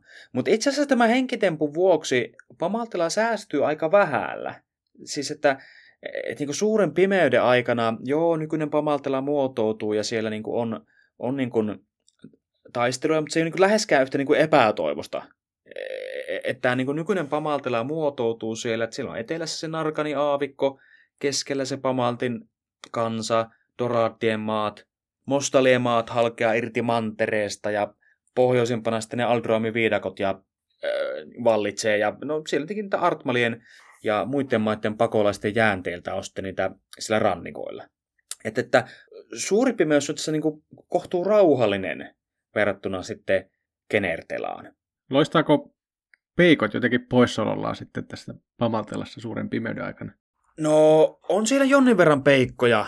Öö, ne viidakkopeikothan on semmoinen porukka, joka ikään kuin joutuvat pakoeessa luopumaan tästä pimeydestä, niin kuin kylmyydestään niin kuin pärjätäkseen siellä viidakoissa, että onko ne nyt kunnon peikkoja ollenkaan, jos ne niin kuin koko pimeysriimaa pysty, pysty tota, niin, niin, sisäistämään. Niin kaiken kaikkiaan, jos Pomalt on ehkä tämmöinen kuumuuden ja lämmön ja valon prinsiippi kuitenkin, niin peikot ei oikein niin kuin sillä lailla natsaa siihen. Joo, ja siis kyllähän peikkoja löytyy sieltä tarmovuorilta, mutta että ne ei ole läheskään samanlainen voima ää, tota, Pamaltelassa kuin sitten Genertelassa. Et, et kyllä niiden niin merkitys hi, ä, tota, esimerkiksi niin Pamaltelan niin historiallisella ajalla on niin aika kuriositeettiluokkaa sitten. Et, niin, että jos puhutaan vanhoista roduista, niin kyllä ne on haltijat, jotka jyllää, ja sitten toisaalta tietysti läntisessä laidassa Slonissa kääpiöt. Kyllä, eli Slonha on niin kuin suurin kääpiöiden niin kuin keskittymä koko Gloranthassa käytännössä. Ja, ja, ja, ja, ja niin kuin kerta kaikkiaan pimeä paikka. Joo, kyllä. Se, niin, niin pulp kuin voi olla. Kyllä, että et, et, siis se on niinku siis semmoinen, jossa varmaan olisi hyvä pelata jotakin post-apo-settiä tai että kyllä siellä niinku kääpiöt sillä maa alla asustelee ja heidän orjina on sitten ihmisiä ja tota, niin dinosauruksia ja, ja tota, niin, niin, synkkää settiä. Kaikki maanpäällinen on elinkelvotonta jostain putkista plutkahtelee välillä vähän ruokaa niille niin orjille maan päälle ja on jotain heimoja, jotka on onnistunut mystisesti kesyttämään dinosauruksia, joita ne palvoo jumalana, niin no mitä voi toivoa muuta. Kyllä, kunnon pulppisettiä. Mm. Settiä, joo. No sitten jos ajan puolelle mennään, niin hei, jos, jos niin merkittävissä määrin kuitenkin niin Afrikka, tuota, ehkä Australia, Etelä-Amerikka oli meillä niin inspiraation lähteitä tässä, niin tämä nyt on ehkä itselle semmoinen yksi ehkä pettymyskaidi Kaittu Kloranthassa, mutta toisaalta on tämä ehkä niin kuin luonnollinen asia. Eli ensimmäisellä ajalla ei tapahdu juuri mitään, ihan niin kuin Afrikassakaan ei ole tapahtunut mitään ennen kuin eurooppalaiset tuli sinne. Et niin kuin, näinhän se siis niin kuin menee. Että niin kuin te niin kuin historiankirjoista voitte lukea, että näin se on. Ja tarkennetaan nyt tässä vielä kuulijoille, että siis jos ei nyt ole ihan pysy vielä mukana, niin nyt ollaan siis se, ollaan siinä hetkessä, kun aika on alkanut, lähtenyt käyntiin, eli kun pohjoisessa Orland pelasti tota, Jelmin sieltä helvetistä ja sitten tehtiin tämä suuri kompromissi ja aika alkoi käynnistyä, niin nyt ollaan siinä hetkessä sitten täällä Pamaltelassakin. Kyllä. Vaikka siis, tokihan on niin, että kyllähän pamaltelaisilla on oma versio tästä, eli Pamalthan tämän niin kuin homman pelasti. Tietenkin. Tietenkin. tämän homman, mutta ehkä meidän ei tarvitse mennä siihen. Mutta tosiaan se on, se on ehkä vähän hiukan tämmöinen niin kuin karu, mutta toisaalta hyvä, hauskaakin yksityiskohta, että ensimmäisellä ajalla ei oikeastaan juuri mitään tapahtunut. Mutta toisella ajalla sen sijaan niin kuin on ihan erillä tavalla päräyttäviä juttuja Pamaltelassa. Ja ehkä ensimmäiseksi nostaisin esiin tämän Fondritin tilannetta huomattavasti muuttune, muuttaneen ää, tapahtumien sarjan. Eli ää, Fondritin eteläpuolella ää, oli doraatteja, näitä niin kuin, mustia, mustia tuota, niin, niin pamaltelalaisia ihmisiä. Ja he olivat tässä niin kuin, vähän paineen alla tuolta niin kuin, itäpuolelta siellä oli siellä on toinen, toinen, toinen kulttuuri. Ja osa heistä niin kuin, lähti niin kuin, seikkailemaan sitten niin kuin haltioiden, ja, ja muiden paineessa ja lähtivät tuonne Fondritin suuntaan. Ja heidän joukossa oli tämmöinen johtaja kuin Karand Paros. Ja hän niin kuin vääristi tämän niin kuin Doration pyhimmän riitin, ikään kuin valontujien matkan vastineen, jossa niin kuin Pamalt, Pamalt ja Pamaltin niin kuin rinki luo, Pamaltin niin kuin lähimmät liittolaiset luo uudelleen maailman. Niin hän tämän vääristää ja vapauttaa sen avulla orjuuden Jumalan Ompalamin ää, niin kuin energian imeemisen kautta tyhjäksi tekemisen Jumalan Jaktarin Rakta, Rak, Raktalin vankilasta. Ai kyllä nämä Pamatella nimet on semmoista kielisolmua meininkiä. Että... Kyllä. Mutta Ompala on hauska sanoa. On, Ompala on paras. Tosiaan tällä Karantparoksella, niin Karantparoksella oli aseenaan hirttosilmukan jumala Darlester. Ja hän niin kuin alistaa Fondridissa asuneet, asuneet niin kuin, semmoiset niin kuin rauhaomaiset sinisten ihmisten heimot alaisuutensa. Ne on tämä niin kuin Artmali imperiumin niin kuin jäänteitä. Rauhaomaiset alkuasukkaat eh, alistaa, orjuuttaa, ja hänen niin kuin lähisukulaissa kuki ottaa vanhu, yhden tämmöisen niin kuin vanhan Jumalan paikan, ja muuttuvat ikään kuin, me pakottaa nämä niin kuin veldangit, nämä siniset ihmiset niin kuin palvomaan itseään, ja, ja yhdessä tuo niin kuin sivistyksen sinisille. Ja se on, se on aika päräyttävä juttu, koska et niin, jos niin kuin mietitään sitä, että meillä on niin kuin aika iso asia, että Lorantassa, että joku punainen jumalatar ajan sisällä otti niin kuin jumalat, niin kuin jumalattaren aseman. No hei, no tässä on tämä Karan paroksen koko sukua, niin kuin lähisukua niin kuin palvotaan Jumalalla. Että oliko nämä niin kuin näiden, niin kuin, toimiiko nämä niin kuin näiden vanhojen jumalien maskeina, vaan mikä tämä homma on. Mutta niin kuin, niin kuin yllättävää iso asia ja siihen on kiinnitetty aika vähän niin kuin huomiota. Eikä se lopu edes siihen, että niistä tulee näistä tästä niin kuin kuolevaisista jumalia, vaan tämä Ompalam on tämmöinen niin kuin iso paljastus, joka on niin kuin ihan tosi kosminen juttu, että siis Ompalam on ikään kuin tämän Orja-pyramidin huippu. Et, et esimerkiksi aurinko tallaa radallaan sen takia, että Ompalam komentaa sitä. Kyllä, eli sehän ikään kuin Ompalam on omalla tavallaan semmoinen, se on kaikkea sitä, se on vähän semmoinen pamantelalaisen shamanismin niin kuin irvikuvaa. Että jos siinä pamaltelaisessa shamanismissa semmoinen niin elämänvoima on niin kuin tärkeä ja semmoinen niin kuin elävä keho, se on se niin kuin elämänvoiman kuppi tai se, josta se niin kuin, joka tuottaa sitä niin kuin elämänvoimaa. Ja että kehoa täytyy niin kuin kunnioittaa ja sitä täytyy vaalia ja, ja että niin kuin heng, semmoiset niin kuin ruumittomat henget ei tuota tämä elämänvoimaa. Se on vähän niin kuin paha juttu. Mutta Ompalam sanoo samaa asian, mutta se vääristää se, että elämä on orjuutta ja me ollaan niin kuin ruumimme orjia ja orjuus on koko niin kuin universumin tämä niin kuin järjestys.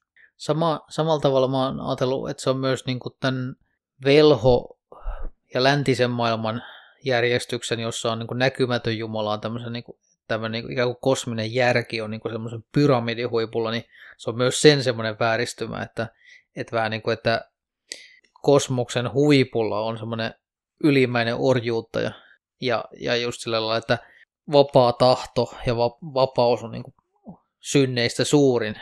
Et, et siinä, siinä, missä niin kuin tämä länsi on niin tämmöinen, että logiikka valuu niin kuin, ja järjestää kosmoksen tässä, se on niin kuin nimenomaan se orjuus ja että et kaikki on ok, jos hyväksyt osasi jonkun orjana ja sen, että olet jonkun taas aliorjan mestari. Mutta siinäkin mielessähän tämä on jännä, että ää, länsimaalaisille hän on hirveän tärkeä Klorantassa se, että ei ryhdytä ei, niin kuin, näiden niin kuin, riimuja palvomaan ja ryhdytä niiden orjiksi. Että ei passaa mennä siihen, vaan täytyy niin kuin, pitää etäisyys ja oma vapaus ja oma tahto. Että se on niin kuin velhouden ytimessä. Niin tämä tosiaan vääristää senkin. Ja ehkä tässä käytettiin vadelien sala- salaisuuksia, salaisuuksia niin kuin hyödyksi. Onko toi to- toinen aika kuitenkin, niin se taisi olla Pamaltelassa, siis vaikutti muuallakin kuin sitten Fonritissa, joka tietysti on aika mielenkiintoinen alue, mutta... Joo, toki se tapahtui muutakin, että sehän on se imperiumien aika. Tietenkin se oli tämmöinen niin Erinoru haltija-imperiumi, ja se on niin tosi päräyttävä haltijoiden mielestä, että et, et, et, niin kuin, et niin kuin hienoin kaveri ikinä tämä Erinoru ja tekee suuria sankarimatkoja, mutta jos totta puhutaan, niin ihan hirveästi ne ei niin kuin vuorovaikuta näiden muiden imperiumien kanssa. Ja jossain vaiheessa kai tuli joku kasvituholainen, joka, joka tuota sitten sen Erinoru-suvun lopetti. Ei, eipä noin eipä noi haltijat, haltijat taida muutenkaan hirveästi muiden kanssa haluta vaikuttaa, että kunhan metsä kasvaa ja laajenee, niin kaikki on hyvin, eikö tämä ole se haltija tai, al, haltija tai alruami periaate ollut yleensäkin? Kyllä.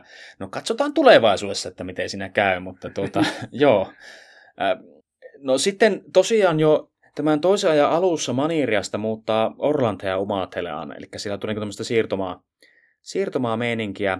Ja myöhemmin sitten Keskimeren imperiumi, kun nostaa päätään, niin siis todella vauhdikkaasti alkaa siirtomaita äh, niin tulemaan sinne tota, Umathelan suuntaan.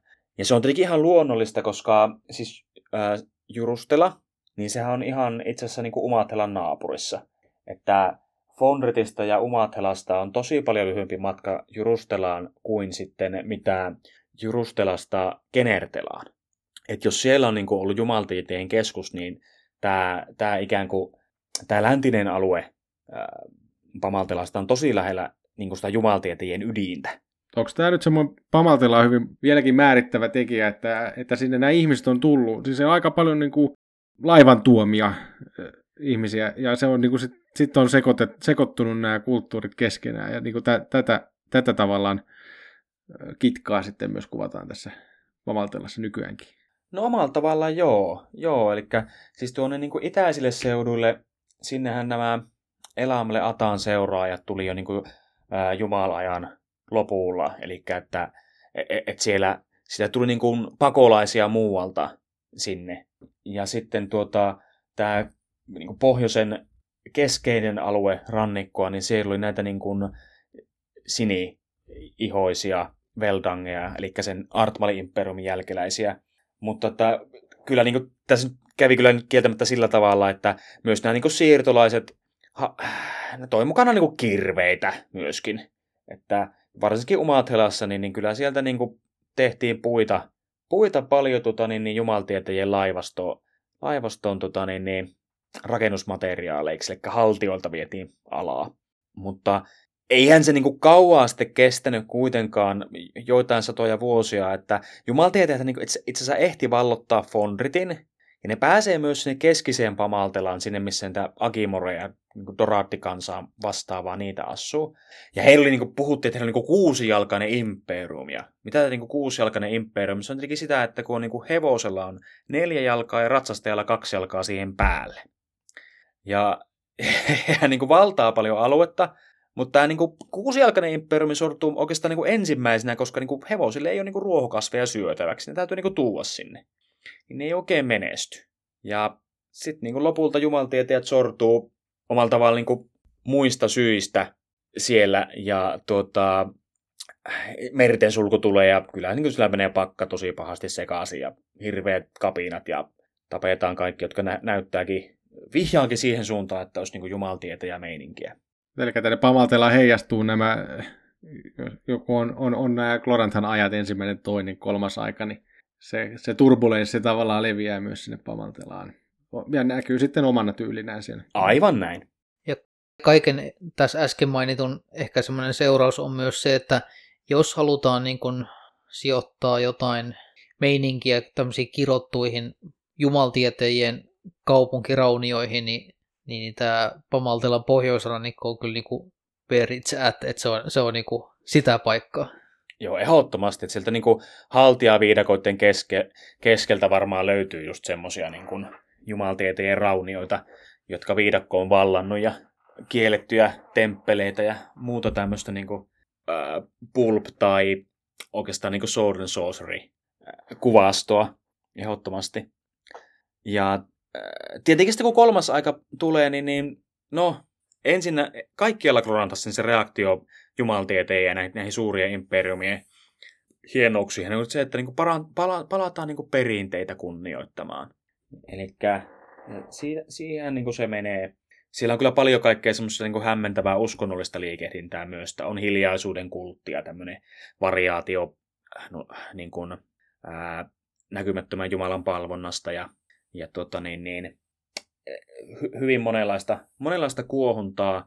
Ja sitten jossain vaiheessa, kun Dormal saa meret auki, niin valitettavasti se tieto, tieto sitä riidistä aika nopeasti joku vadeli, vadelille päätyi. Ja nämä on tämmöisiä niin kuin läntisen kloranthan niin pahiksia. Semmoisia just, joilla niin kuin kunnon malkionit pelottelee pikkulapsia, että sieltä tulee, tulee tuota punainen vadeli ja syö, jos tuota, niin, niin, ette ole kiltisti. Voisi sanoa vadeleista, että he lukee kuin piru raamattua. Kyllä. No, ne, no niin kuin tiivistettynä vadelit on niin kuin porukka, joka saa kaiken taikavoimansa siitä, että he korruptoi ja niin kuin väärinkäyttää kaikki ikään kuin pyhäksi miellettyjä periaatteita tässä ikään kuin näkymättömän Jumalan ja Malkionin maailmanjärjestyksessä, eli velhouden. Eikö vadelit on tunnettu näistä laivastoistaan? Tosiaan, he saavat hyvän lähdön siinä kohtaa, kun meret uudelleen avattiin, niin siihen, että he pääsi ikään kuin välistä vetäjiksi vaikka täällä Pamaltelassa. Joo, siinä missä, siinä missä ehkä Brithinit ylläpitää kuolemattomuutta sillä, että he noudattaa edelleen näitä ennen aikaa, aikaa kotosi olevia niin kuin lakeja, joissa ei enää ole hirveästi järkeä, niin, niin yksi teoria on, että vadelit voivat olla kuolemattomia sen takia, että he niin kuin rikkoo ihan kaikkia niistä laeista. että niin kuin, näin. Mutta oli miten oli, täällä paljastuu semmoinen asia, että itse asiassa se Karantparos varmaan jollain tavalla, jollain tavalla tota, niin, niin, silloin aikanaan sekaantui vadelien salaisuuksia, eli se Kirin vadeli-imperium ihan aikoinaan piti täällä valtaa, ja sitten kun nämä vadelit palaa sitä merten tuolta puolen, niin, niin ne paljastaa sillä Fondretissa, että heillä on niinku semmoisia salaisuuksia, näiden kulttien salaisuuksia, mitä vaan niinku, äh, kaikista pisimmälle vihkiytyneet tietää, ja ne niinku pitää näitä niinku jumalina, jumalina siellä, ja niinku lyhyen ajan näillä vadeleilla on semmoinen oma imperiumi, kunnes sitten se niinku, ikään kuin paljastuu, että hetkinen, ei nämä vissiin ollutkaan mitään jumalia, ja, ja ne saadaan niinku ajettua osiin pois. Ja on siellä paljon muutakin, että on kahinoita haltioiden kanssa. Ja ehkä semmoinen jännä yksityiskohta, että semmoiset niin Kreshin va- semmoiset suuret valtaiset vankkurit lähtee ajamaan tuolta ää, idästä näiden Dorattien alueilla, eli vuorten niin eteläpuolella. Semmoiset niin suuret vankkurikaupungit lähtee liikenteeseen ja niillä on semmoisia erikoisia kauppatavaroita ja ne hämmentää, hämmentää Dorattien keskuudessa kuvioita. Mutta että siinä ehkä niin lyhykäisyydessä on pamaltela historia. Kressit on aina huvittanut mua sillä lailla, kun ainakin näissä kaidissa ja myöskin aikaisemmissa Kressit esitetään semmoisena, jotka ovat siis Agimureja myöskin rodullisesti ihan sitä samaa porukkaa, mutta niillä on semmoinen uudenlainen kulttuuri, että ne vetää tosiaan tämmöisiä valtavia vaunuja iso, isojen niin kuin, tämmöisten niin kuin, köysien avulla niin kuin, semmoisia talon tai palatsin kokoisia vaunuja ympäri tasankoja, niin, niin tämä esitetään semmoisena, niin kuin, että sankarien sodat ovat tulossa. Tässä on niin kuin, pamaltela versio siitä. Niin, siinä on se jotenkin hassua, että niin, Genertelassa niin kuin Orlan tapetaan ja tulee kahden vuoden talvi ja niin kuin kaksi metriä lunta ja puolet ihmisistä kuolee ja se on vasta alkua. Pamaltella sun vaunuja. Isoja vaunuja. Enää on tämmöistä niinku kauppatavaraa. Niin. mutta, mutta itse asiassa se, sehän taitaa olla niin, että se heidän ne kauppatavarat, jotka he yöllä jostain loihtii, niin, niin tuota, ilmeisesti niin kuin haltijataikuuteen perustuu. Kun Kyllä, Niin joo. karavaanissa ajavat tuota niin, niin rinkiin ja siellä tekevät yöllä taikoja ja kasvaa kasveja ringin keskellä ja tuota, sitä kauppatavaraa luodaan, niin, niin saattaa se olla, että joku kaunispäiväinen siemenistä osa lähtee itämään. Ja... Joo, kyllä. Sehän on tällainen haltioiden osa tässä sankarien sodassa, että valtavia metsiä räjähtää maan alta yön, yön aikana esiin ja ottaa niin kuin ihmisiltä elintilan. Ja tämä on ikään kuin osa sitä juonta, mutta, mutta tota, se, se alkaa ei, ei niin sille spektaakkelimaisella, spektaakkelimaisella tavalla ehkä. Joo, kyllä. Jos siirrytään historiasta sitten, katsellaan vähän muutama alue tuosta Pamaltelasta vielä, mitä on tämmöisiä mielenkiintoisia, ja varmaan tunnetuin tai isoin, tai mihin nyt eniten yleensä keskitytään, sitten on tämä Fonritin alue ja fonritilainen kulttuuri.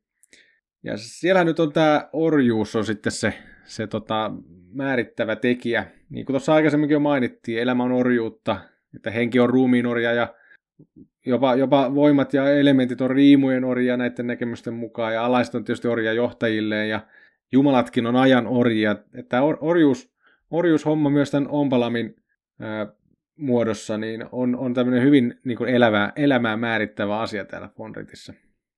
Ja siellähän sitten tota, tämmöinen, että mihin, mihin, mihin yhteiskuntaluokkaan kuuluu, niin määrittää sitä aika paljon sitä elämää, että ää, täällä tämmöisiä kuin esimerkiksi masarinit, jotka on heitä, jotka omistaa orjia, ja sitten on jadeja, jotka on, voi olla itse orjia, mutta sitten voi myös ori, omistaa orjia, ja sitten kaddamit on niitä, jossa on sitten heillä ei ole omia orjia, eli on niitä alinta, alinta porukkaa.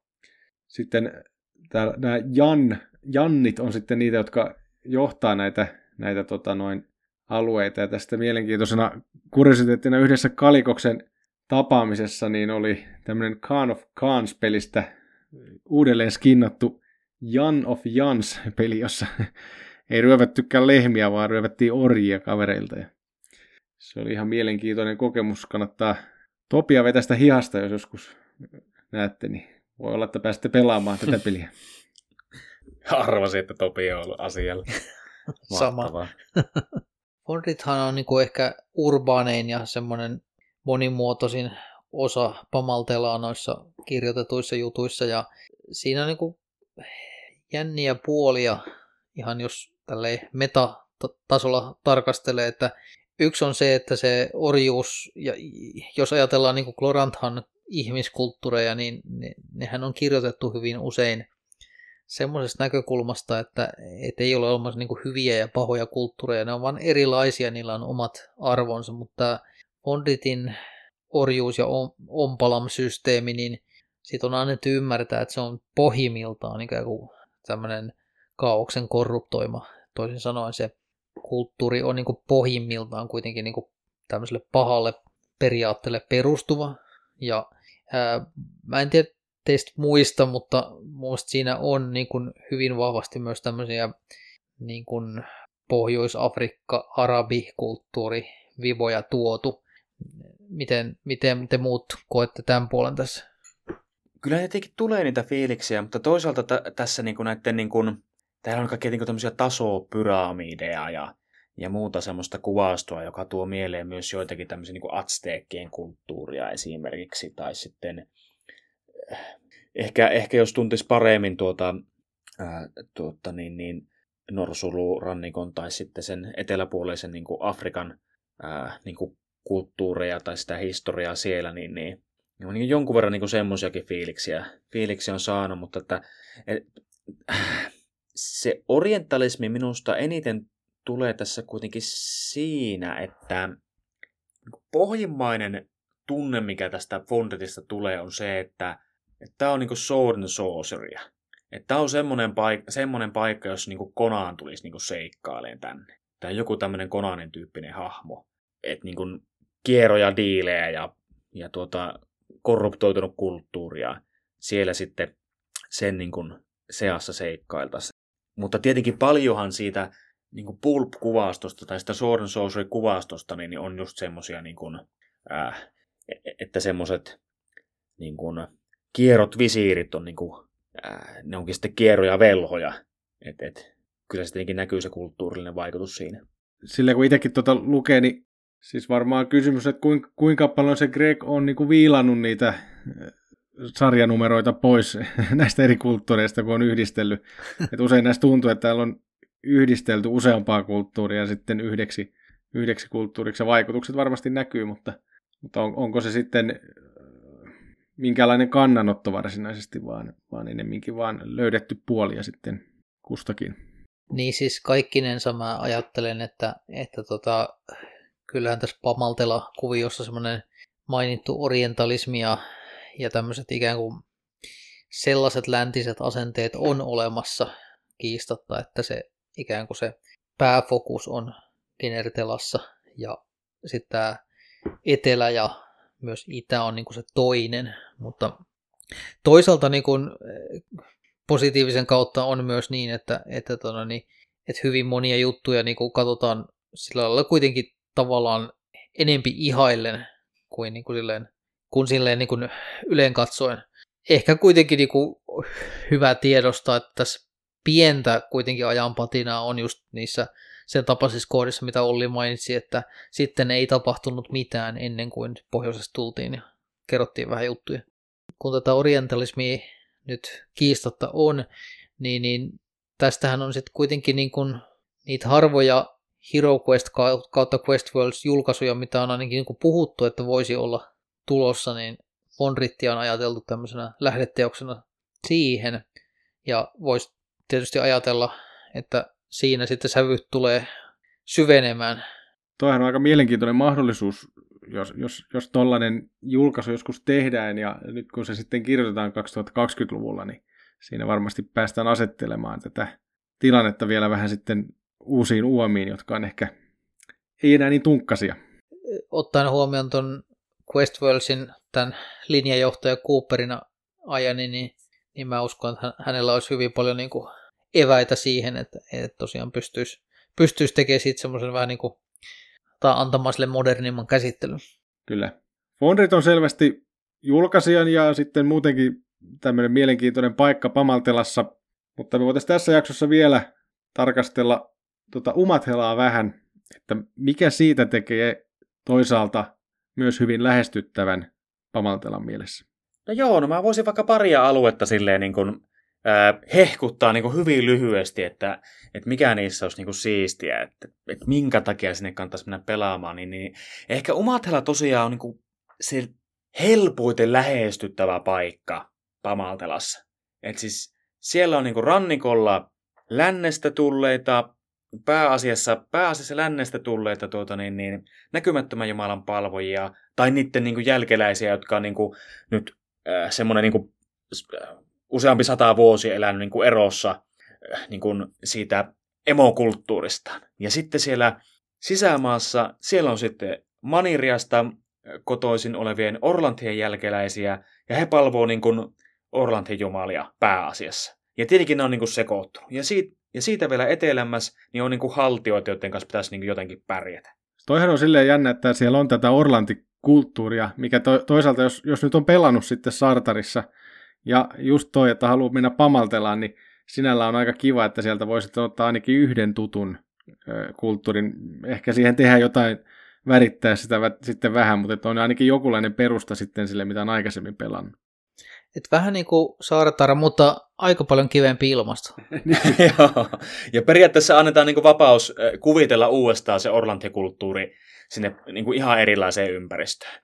No sitten itse asiassa musta aika jännä kampanja voisi vois niinku sijoittua ihan jonnekin niinku haltijaviidakkoihin, että siellä pelataan jotakin sunsheneita tai jotakin jokikansaa, josta niinku ei ole välttämättä mainintaa koko Glorantapa niinku, pak- äh, tässä kaidissa. Kaittukurantissa ei ole niin mitään mainintaa, mutta että, että teillä on niin omat tämmöiset niin paikalliset niin jokihenget ja pitäisi niin haltijoiden kanssa pärjätä ja niin sukujen välistä kiistaa. Ja, että siinä kanssa voisi tehdä tämmöistä niin omaa Gloranthaa.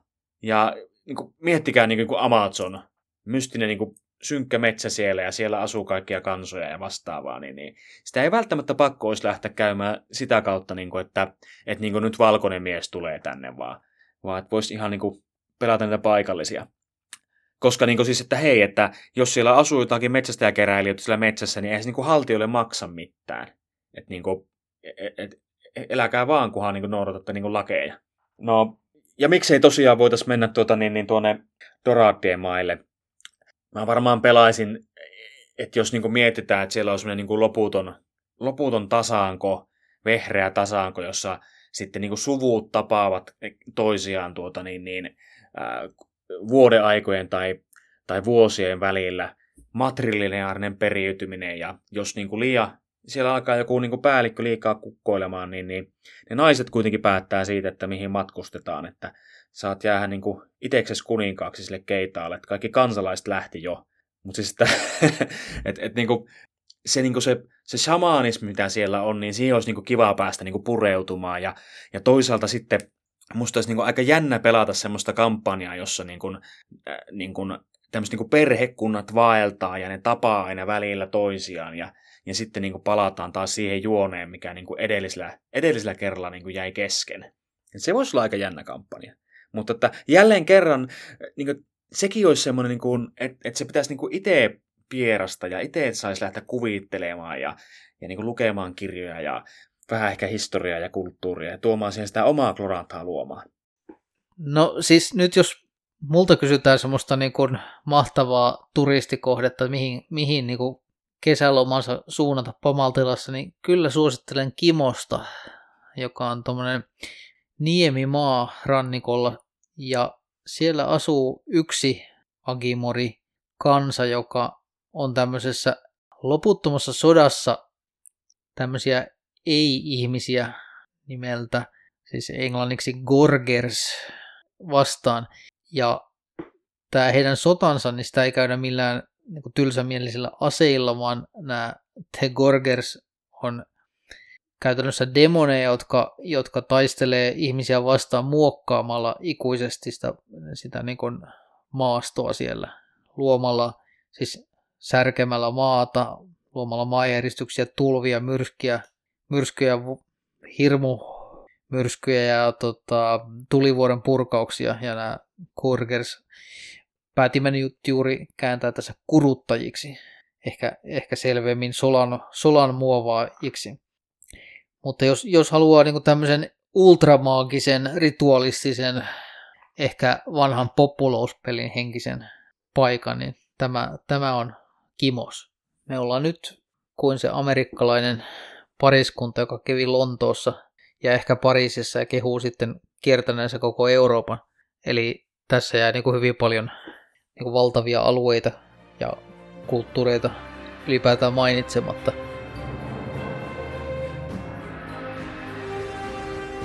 Näin tehtiin tämmönen oikeastaan pintaraapasu tuohon Pamaltelaan. Eli paljon jäi vielä käsittelemättä, mutta kyllä tässä jo itsellekin aukesi monia asioita ja toivottavasti tekin saitte kuulijat vähän avattua sitä mystisyyden verhoa, mikä on ehkä sitä Pamaltelaa sitten verhonnut tässä aikaisemmin.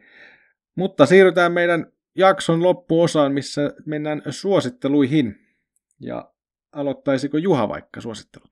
Joo, tota, löysin tässä hiljattain semmoisen podcastin nimeltä lyhyesti The Secret History of Western Esotericism, jolla on tämmöinen ytimekäs lyhenne kuin SWEP. Ja tämä on siitä hauska, että tämä on tota, tämmöisen no, akateemisesti koulutetun klassisen historian osaajan ylläpitämä podcast, jossa hän yrittää käydä läpi, ei mitenkään pintapuolisesti, vaan erittäin perusteellisesti tämmöisen länsimaisen okkultismin juuret, joka siis on musta tosi kiinnostavaa, koska tässä ei ole kysymys vaan pelkästään tämmöisestä esoteria-intoilusta, vaan hän nimenomaan kaivautuu siihen, että, että mitä siitä tiedetään ja tulee käyneeksi läpi hyvin paljon sellaista, mikä mun mielestä myös Klorantha sivuaa, kuten esimerkiksi semmoisia asioita se käy läpi hyvin tiiviisti, kun että missä kohtaa meille tuli ylipäätään sellainen ajatus, että, mikä, että, että sielu on olemassa, tai mit, mit, mitä niin kuin oikein tarkoittaa taikuus ja niin edelleen. Ja, ja et mitkä on ne lähteet. Ja tätä on olemassa jo pitkälti yli sata jaksoa ja tekijä tekee sitä aika pieteetillä ja tosissaan. Ja joka jakso, mitä oon tähän mennessä kuunnellut, on ollut aika, aika tota mielenkiintoinen ja inspiroiva. Okei, että on niinku paljon jaksoja, niinkö? Mä voisin suositella tämmöistä The History of Philosophy Without Any Gaps, joka on sellainen suuri ja hullu projekti, jossa todellakin podcastissa pyritään käymään niin kuin jokainen ajattelija, merkittävä ajattelija tyyli historiassa. E, ja tuota, niin, niin, niin kuin Kloranta ja ehkä niin kuin Pamantela mielessäkin, niin, niin tässä on itse ihan jännä. Täällä on tuota afrikkalaisesta ajattelusta 72 jaksoa podcastissa ja niin kuin Klorantalle noin suuremmassa mittakaavassa aika merkittävä mielessä niin kuin intialaisesta hi, filosofiasta kautta aikoin, niin, niin 62 jaksoa. Että niin kuin, näitä piisaa. Mutta oikeasti ihan mielenkiintoinen podcasti. Halusit sitten nokittaa? mä, en, mä en nokita podcastilla, vaan mun suositus on tällä kertaa kirja. Kyllä, olen lukenut kirjan. Ja tota, kyseessä on Walter Juvelius ja kadonneen arkin metsästys Timo R. Stevartin kirjoittama kirja, joka, on, joka kertoo tämmöistä siis oikeasta henkilöstä kuin Walter Juvelius, joka erilaista numerologiaa ja salakirjoitusteorioita käyttäen selvitti raamatusta, että missä se kadonnut arkki nyt oikeastaan pitäisikään olla, ja sitten siitä, miten, miten tota noin, niin sitä ruvettiin etsimään ja melkein aiheutettiin, tai aiheutettiinkin kunnon selkkaus tuolla Jerusalemissa. Se on todella mielenkiintoisesti kirjoitettu ja se on vähän, vähän kuin lukisi tuommoista väitöskirjaa, että siellä on kaikki lähdeviitteet ja kaikki, ja kaikki mitä sanotaan on jotenkin selvitetty, että ne on totta. Tulee semmoinen olo, kun lukee sitä kirjaa. Se on, se on hyvin, hyvin mielenkiintoinen tämän aiheen käsittely. Voin suositella kyllä sitä. Mä, joo, mä, mä, mä näin tuosta jonkun Hesarin jutun tuosta kirjasta, en ole lukenut, mutta, mutta se oli aika semmoista sanotaan hyvin roolipelikäyttistä, sanotaan näin. No semmoista voisi varmaan saada siitä kanssa. näin oli Deesitarin tähtien alla 12 jakso purkissa. Ja tosiaan Pamaltelaa käsiteltiin. Seuraavalla kerralla uudet aiheet. Anna meille palautetta tai jos haluat meille jotain kertoa tästä podcastista tai Glorantasta, kuuntelemme mielellämme. Lupaan vastata kaikkiin viesteihin. Sähköpostiosoite on deisatar at kalikos.org.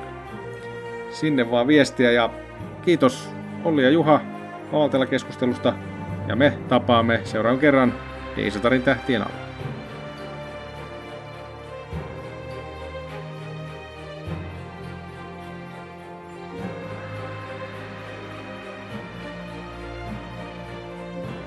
Deisatarin tähtien alla, jakso 12.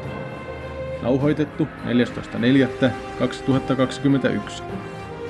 Mukana Juha, Olli ja Juha. Musiikki on Scott Bucklin Jade. Tämä jakso on julkaistu Creative Commons 4.0 nimeä lisenssillä.